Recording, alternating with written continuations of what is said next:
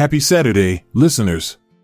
Today's date is January 13th, and we have a great episode of Daily Dose of History for you. Let's continue on a historical note with some notable events that occurred on this day. On January 13, 1435, Pope Eugene IV issued a papal bull known as Sicut Dudum, which explicitly prohibited the enslavement of the Guanche natives in the Canary Islands by the Spanish. This historical event marked a significant moment in the fight against the enslavement and mistreatment of indigenous peoples during the era of European colonization. The papal bull emphasized the importance of treating all human beings with dignity and respect, regardless of their origin or race. Sicut Dudum served as an early example of the Catholic Church's efforts to address the ethical concerns surrounding the treatment of indigenous populations and laid the groundwork for future discussions on human rights.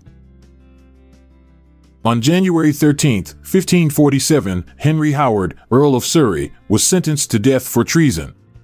His alleged crime was quartering his arms to resemble those of King Henry VIII of England. This act was seen as an act of treason, as it implied a claim to royal lineage and threatened the stability of the Tudor monarchy.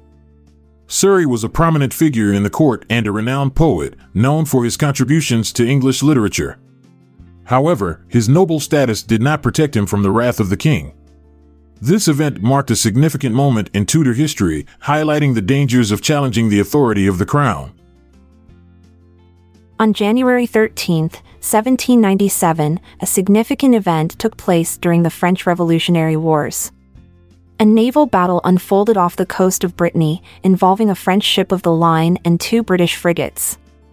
The intense confrontation concluded with the French vessel running aground, leading to a devastating outcome with over 900 fatalities.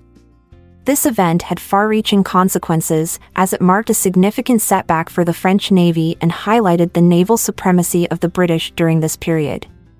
The battle also underscored the strategic importance of naval power in the context of the larger conflict between France and Britain during the Revolutionary Wars.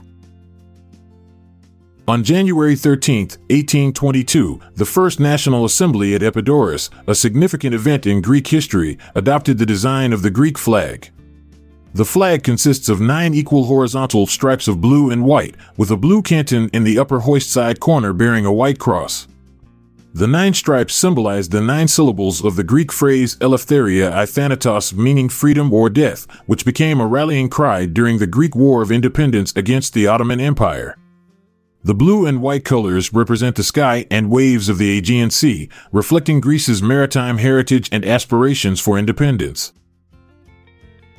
On January 13, 1833, United States President Andrew Jackson wrote a letter to Vice President Martin Van Buren, expressing his strong opposition to South Carolina's defiance of federal authority in what came to be known as the nullification crisis.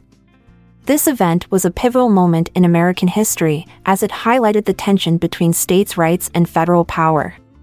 South Carolina had declared that it had the right to nullify, or reject, federal laws it deemed unconstitutional. Jackson, a staunch believer in a strong central government, vehemently opposed this notion and saw it as a threat to the unity of the nation. His letter to Van Buren emphasized his determination to uphold federal authority and maintain the integrity of the Union. On January 13, 1840, the steamship Lexington tragically burned and sank four miles off the coast of Long Island, resulting in the loss of 139 lives. The Lexington was a popular passenger vessel that operated between New York City and Stonington, Connecticut. The fire broke out in the ship's engine room, quickly spreading and engulfing the entire vessel.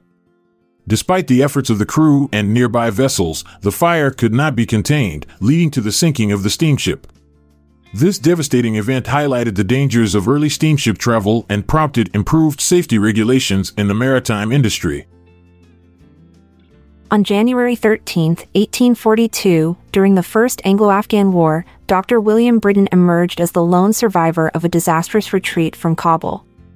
As an assistant surgeon in the British East India Company Army, Brydon was part of a force of 4,500 soldiers and 12,000 camp followers who were retreating from the Afghan capital.